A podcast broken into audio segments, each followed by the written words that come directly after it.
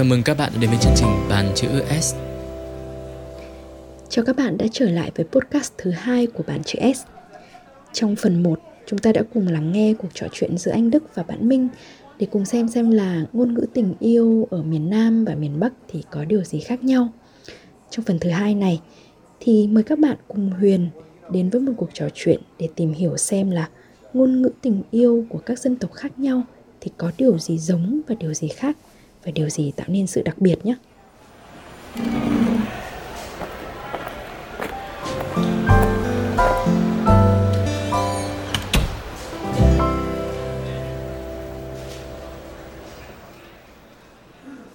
Và ngày hôm nay mình ngồi trong bàn chữ S số thứ hai này cùng với một vị khách mời là chị Sakaya. Chị Sakaya, chị có thể giới thiệu một chút về mình được không? À, xin chào Huyền, xin chào mọi người. Mình là Sakaya. Sakaya là tên tiếng Chăm của mình ở nhà thôi. Còn à, thật ra đi học thì mọi người sẽ gọi mình là Trân. Mình là người dân tộc Chăm, sống à, lâu năm ở Ninh Thuận. Mình à, đã có hai con nhỏ và à, hiện tại thì ờ, nhờ Covid cho nên mình được ở nhà toàn thời gian để chăm sóc ờ, hai bạn này. Rất vui khi được chào mừng chị Sakaya, một người chăm đến từ Ninh Thuận và có mặt trong bàn chữ S ngày hôm nay. À, em hỏi thêm một tí nữa nhé về việc giới thiệu của chị khi mà đến với bàn chữ S. À, chị vừa giới thiệu chị là một người chăm, một người mẹ có hai con nhỏ. Thế thì chị muốn dùng cái vai trò gì để để giới thiệu trong bàn chữ S?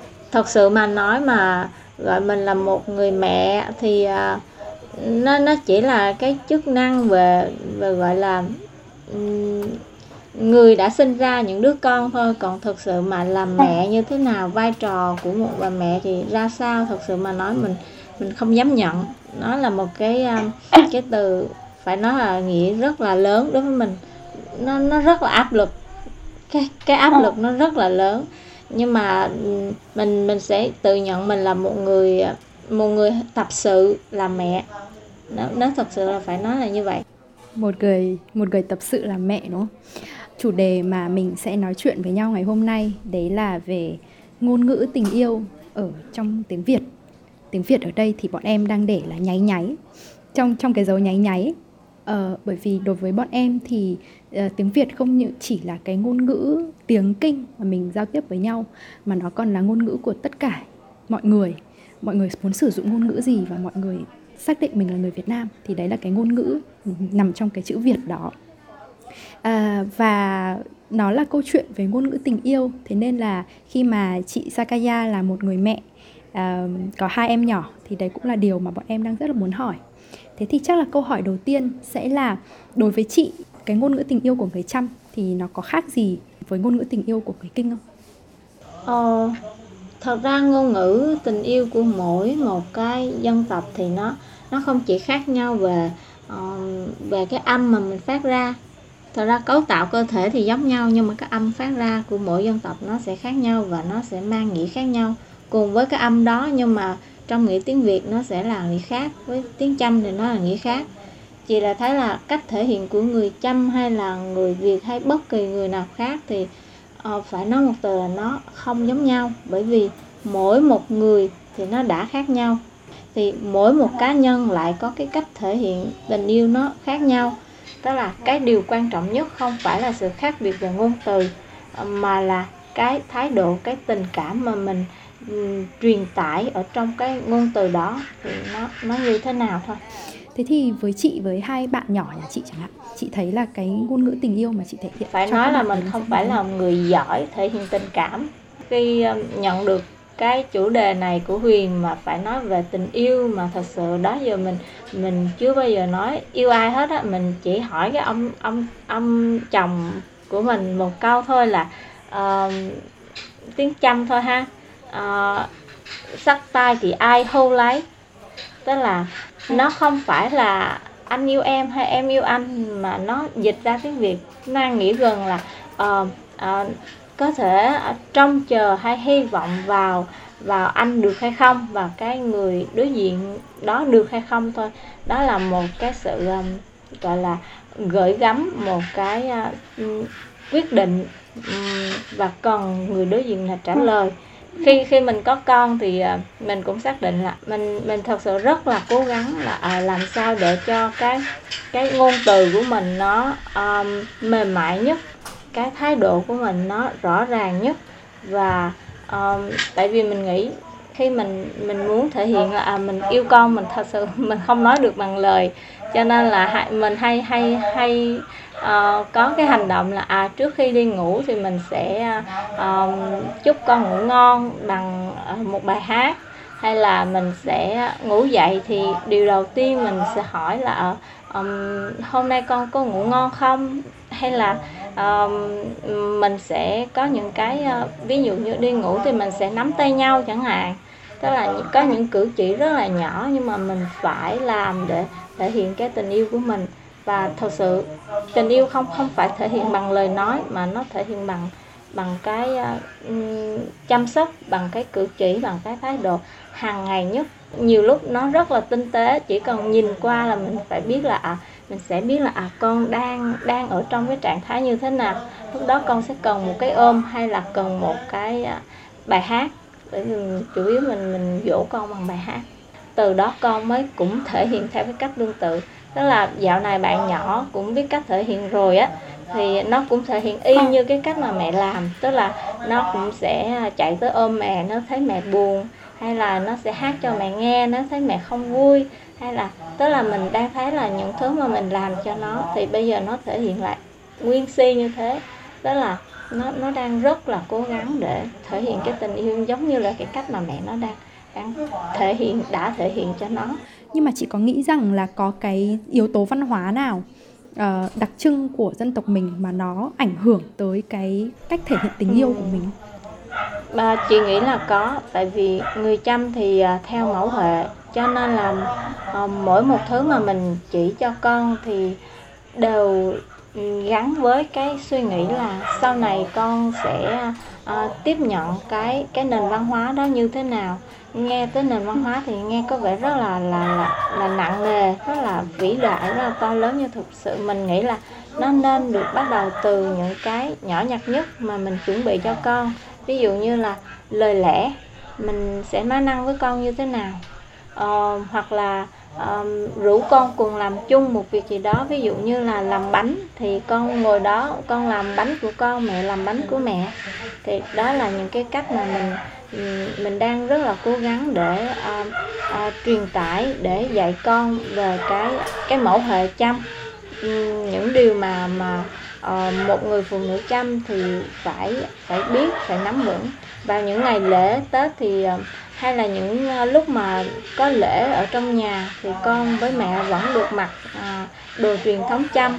Hàng ngày mình vẫn nói tiếng chăm với nhau, vẫn ờ, sử dụng tiếng chăm này vẫn nấu các món ăn truyền thống chăm, vẫn mặc đồ chăm, vẫn làm những cái vật dụng trang trí bằng thổ cẩm.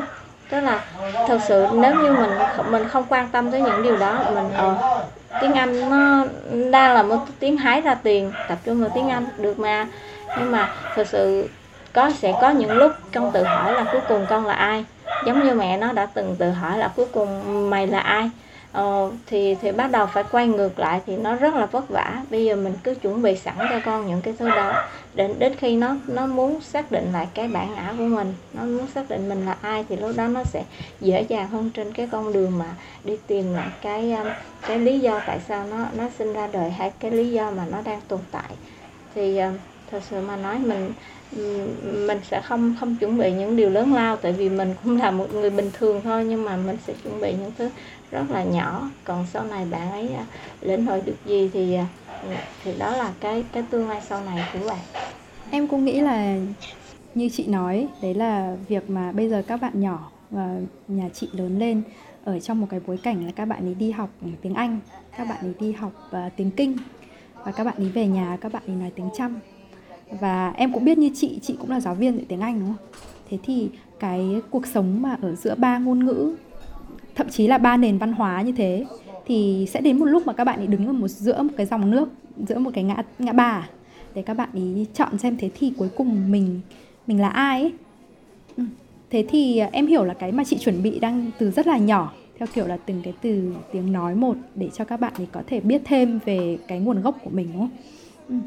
Ờ, thế thì uh, nói sâu hơn một tí về cái câu chuyện mà chị đang nói đến câu chuyện mà có cái thời điểm mà chị đang nghĩ là chị là ai ấy. cái cái căn tính của chị là như thế nào ấy thì chị có thể chia sẻ một chút về cái cái thời điểm đấy đâu?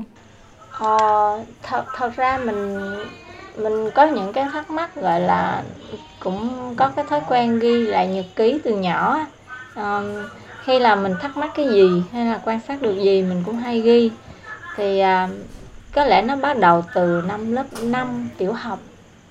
Khi mà uh, tất cả các bạn um, đều các bạn chăm đều học khác lớp có một mình mình một người chăm học cái lớp đó. Tại vì cái lớp đó gọi là lớp chọn. Mà lớp chọn thì chỉ dành cho những học sinh mà xuất sắc. Mà ác cái là lớp chọn mà học dành cho học sinh giỏi thì không không không có bạn chăm và không được học chữ chăm.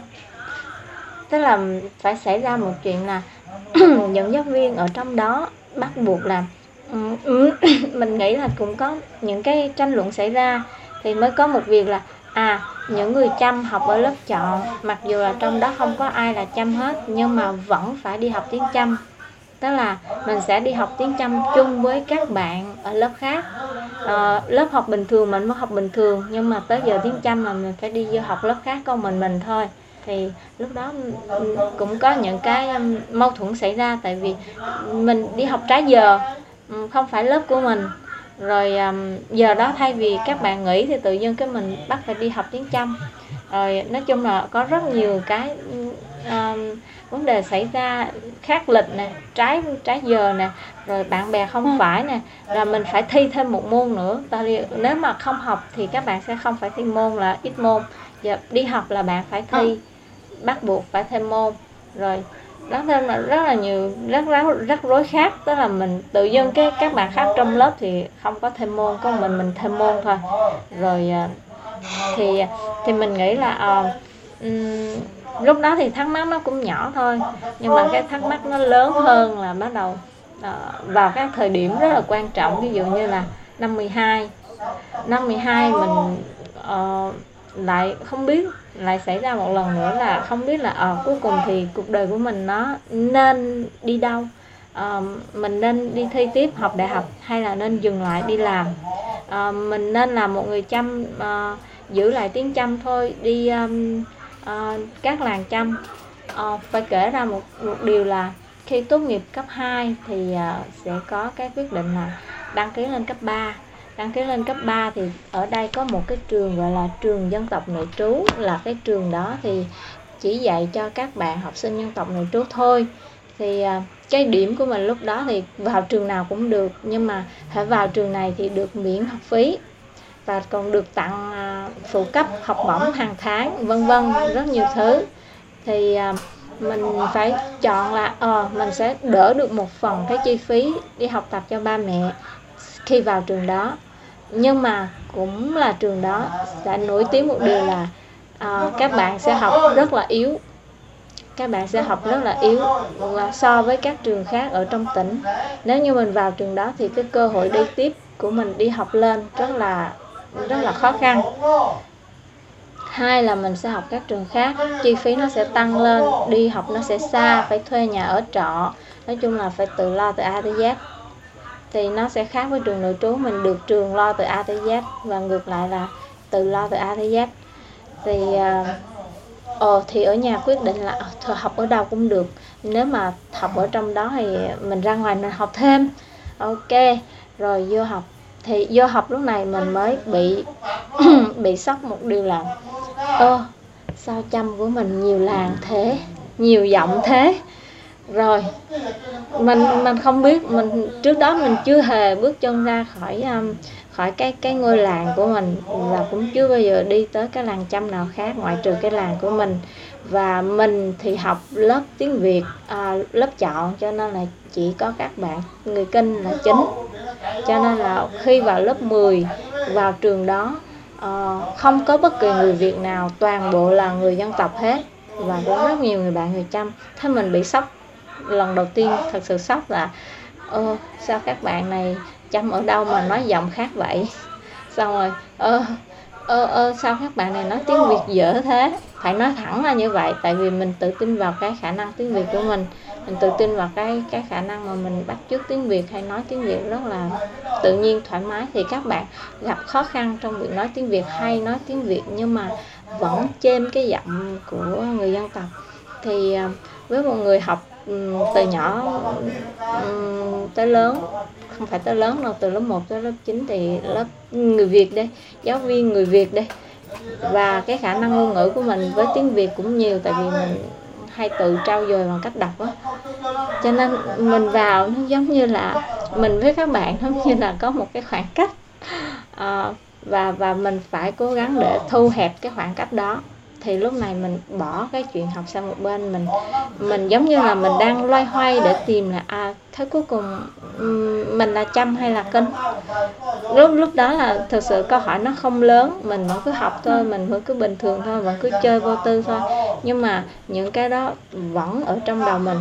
Um, cho tới tận 12 thì à, lúc này tốt nghiệp thì mình xác định là ở à, tốt nghiệp xong thì mình um, không biết là mình nên đi làm hay là nên đi đi lang thang các làng chăm để tìm xem có điều gì thú vị đằng sau đó mà mình chưa biết hết được. Và với đứa con gái với một đứa con gái thì cái quyết định đó là điều ờ, mà gặp rất nhiều sự phản đối. Uh, phản phản đối kịch liệt chứ không phải phản đối bình thường đâu nha. Cho nên là uh, cuối cùng thì uh, mình cũng uh, đi học nhưng mà đi học là theo cái nguyện vọng của gia đình là 50 nguyện vọng của mình là 50 thôi. Bởi vì gia đình thì không muốn mình đi làm cho nên là mình phải uh, phải chọn là à nếu mà đi đi học thì uh, đi học tiếng Anh đi à, tại vì nếu mà đi học tiếng Anh thì uh, biết đâu sau này uh, có cơ hội đi đi uh, đi ra ngoài luôn. Khỏi ở đây nữa khỏi nhức đầu khỏi suy nghĩ. Kiểu vậy á. Xong rồi uh, cũng đi. Thì uh, đó là cái tức là cái cái thời điểm mà mình mình nhận thấy là mình mình không không thực sự không biết là mình đang là người chăm hay là đang là người việt. Lúc lúc đó là thực sự là mình đi thi học sinh giỏi tiếng chăm, có luôn. Mình cũng đi thi học sinh giỏi tiếng việt, chơi luôn. Mình cũng đi thi học sinh giỏi tiếng anh. Nhưng mà cuối cùng mình là không biết là ừ, mình mình là ai. Nó nó là một thời điểm cực kỳ khó khăn. Cái khoảnh khắc nào để chị nhận ra? Bây giờ chị đã có câu trả lời chị là ai chưa? Thật ra nó nó cũng là ở ngã ba nhưng mà nó rõ ràng hơn. Tức là uh, khi mình là người chăm thì bây giờ mình biết à mình là một người chăm như thế nào. Uh, mình mình là ai khi là người chăm? À, khi là người việt thì mình mình biết mình là ai. Thật sự mình um, mình cảm thấy mình cũng rất là giống người việt. Bây giờ mà hỏi mình là ai thì nó đỡ hơn một tí nó không có hoang mang như hồi trước nữa mỗi một một một cái um, ngôn ngữ mà mình mình sử dụng hay mỗi một đối tượng mà mình gặp thì mình um, mình biết rõ là à mình sẽ là cái cái người như thế thì nó nó thoải mái hơn chứ không có bị um, bị rối như lúc trước ừ. em uh, rất là thấy thú vị ở cái câu chuyện của chị khi mà chị hiểu là lúc nào thì mình cũng đang ứng đứng ở ngã ba dòng nước đúng không? lúc nào cũng ở cái ngã ba đấy. Chỉ có điều là bây giờ thì mình xác định là mình rõ ràng hơn ở mỗi một cái ngã ba mỗi một cái nhánh thì mình sẽ là ai và mình cư xử mình cảm nhận như thế nào. À, thì nó có một cái nữa khi mà bọn em nghĩ về ngôn ngữ ấy. Đấy là câu chuyện về việc là cái ngôn ngữ mà mình uh, tiếp nhận mình nói mình sử dụng hàng ngày ấy, nó còn thể hiện rất nhiều cái mà bọn em gọi là cái sense of belonging ấy, cái cảm giác thuộc về. Uh, mình cảm thấy mình khi mà mình sử dụng ngôn ngữ nào đấy thì mình cảm thấy thân thuộc nhất mình cảm thấy được làm mình nhất ấy. Thì đối với chị thì sao? Khi mà chị sử dụng ba ngôn ngữ giống nhau với tuần suất có có thể là rất là là ngang bằng nhau đúng không? Thì chị cảm thấy cái cái việc ngôn ngữ nào mình làm mình nhất hoặc là nếu không có ngôn ngữ nào là mình nhất thì chị cảm thấy là mình trong các ngôn ngữ đấy nó được nó được thể hiện như thế nào? Ờ, thật sự câu hỏi này à, chị phải suy nghĩ đó. Khá khá nó khá là khá là hay. À, chị cũng chưa bao giờ nghĩ là à, mỗi một ngôn ngữ thì thì mình sẽ phải là ai hay là mỗi một ngôn ngữ thì mình sẽ phải như thế nào. Tại vì ừ, phải nói là huyền huyền đặt câu hỏi thì mình mới phải suy nghĩ thôi tại vì lúc mà mình là cái người nào đó mình mình mình vô tư lắm. Mình không có ừ. mình không có xác định là mình phải thế này mình phải thế kia là trách nhiệm ra sao hay như thế nào. Mình vô tư lắm. Ngôn ngữ thân thuộc thì tất nhiên là tiếng mẹ đẻ ngôn ngữ nó nó thân thuộc lắm. Mỗi một cái âm phát ra với một cái um, à, thái độ như thế nào đó mình đều cảm nhận được nó rất là đầy đủ um, ở đó có yêu thương hay không? Ở đó có hờn giận hay không? Ở đó có tha thiết cầu khẩn hay không? Thì mình mình đều cảm nhận được rất là rõ luôn. Um, tiếng mẹ chỉ cần cất lên một từ thôi là mình có thể cảm nhận được cả cái không gian của cái từ đó cả cái tình cảm của từ đó nó nó đang như thế nào. Còn các thứ ừ, tiếng khác thì um, cũng có cũng có cái cảm giác đó nhưng mà nó phải mất một ít thời gian tức là mất một ít cái um, sự chú ý cái tĩnh tâm để mình cảm nhận được cái điều đó nó rõ hơn như là cái nó sẽ không bằng cái cái tiếng mẹ. Thì nếu bây giờ được chia sẻ một cái từ một cái câu nào cụ thể mà mỗi khi cất lên chị tưởng tượng ra về không gian về thời gian uh, mà chị cảm thấy nó ở trong chị nhất? Uhm, câu đó chắc là uh, bằng tiếng chăm thì nó là uh, mẹ lơi nó là tiếng là mẹ ơi. Tại vì con của chị mà khi nó chưa có thức dậy nó chưa mở mắt thì đầu tiên nó sẽ gọi là mẹ mẹ ơi. Kiểu như là mẹ ơi khi khi thấy mình mình mình trả lời nó rồi mẹ ni à? Là nó sẽ uh, quay quờ quạng đi tìm mình để ôm. Nó kiểu vậy á. Thì uh, um, cái cái từ đó nó kiểu như nó nó làm cho mình cảm thấy rất là ấm áp rất là bình yên mặc dù là uh, nó là một cái lời kêu gọi cần sự giúp đỡ cần cái điều gì đó. Mọi cái giác quan của mình nó giống như là sống dậy. Mình cảm thấy là ờ uh, uh, mọi cái bản năng của mình nó nó đang nó đang được nó đang được kêu gọi đang được thức dậy. Mỗi mỗi khi nghe hai cái tiếng đó mấy đứa nhỏ nó kêu mình à, thì về nhà mình như mình lớn rồi cho nên cái hai tiếng đó mình gọi mẹ không được cho nên mình mình để lại hết cái ờ, cái tình cảm cái tâm tư đó để dành cho hai cái đứa nhỏ ở mình hai đứa con của mình ở nhà thật sự mà nói thì uh, mình nhờ hai cái đứa nhỏ mà mình mình học được cái cái cách là à, à, diễn đạt cái tình yêu của mình nó như thế nào. Um, nhờ hai đứa nhỏ mà mình biết là uh, tình yêu thật ra nó nó có thể không cần lời nói có thể không cần những cái cử chỉ um, quá là thân thuộc. Nó sẽ cần rất là nhiều thứ nhỏ nhặt chi ly và mỗi một ngày thì mình đều phải phải cố gắng để thể hiện để um, bù đắp để vun đắp cái cái tình cảm đó. Thì đó là cái cái thứ mà mình học được. Cái ngôn ngữ tình yêu và như chị nói đấy là tình yêu thì ở trong tiếng trăm nó còn có nghĩa là hy vọng. Ừ. thì em thấy rất là là là là ý nghĩa khi mà khi mà chị chia sẻ những điều như vậy với bọn em Hy vọng một sớm mai thức dậy khi nghe tập podcast thứ hai này thì chúng ta sẽ tìm được một chút bình yên trong tâm hồn để lắng nghe thứ tiếng đã nuôi dưỡng mình, thấy trân quý những thanh âm bình dị thường hằng.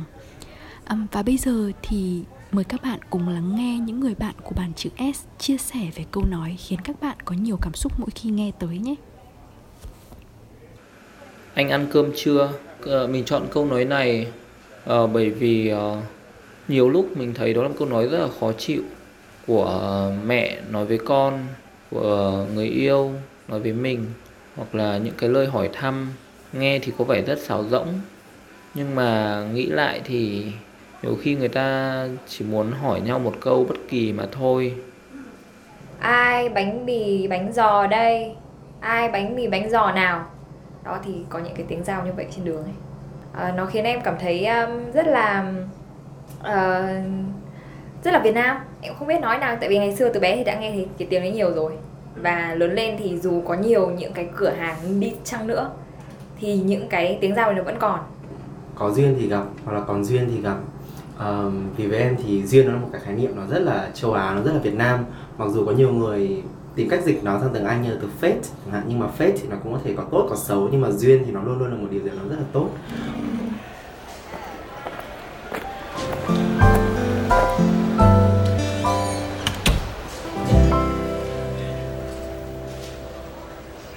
Cảm ơn các bạn đã theo dõi số thứ hai của podcast Bàn chữ S.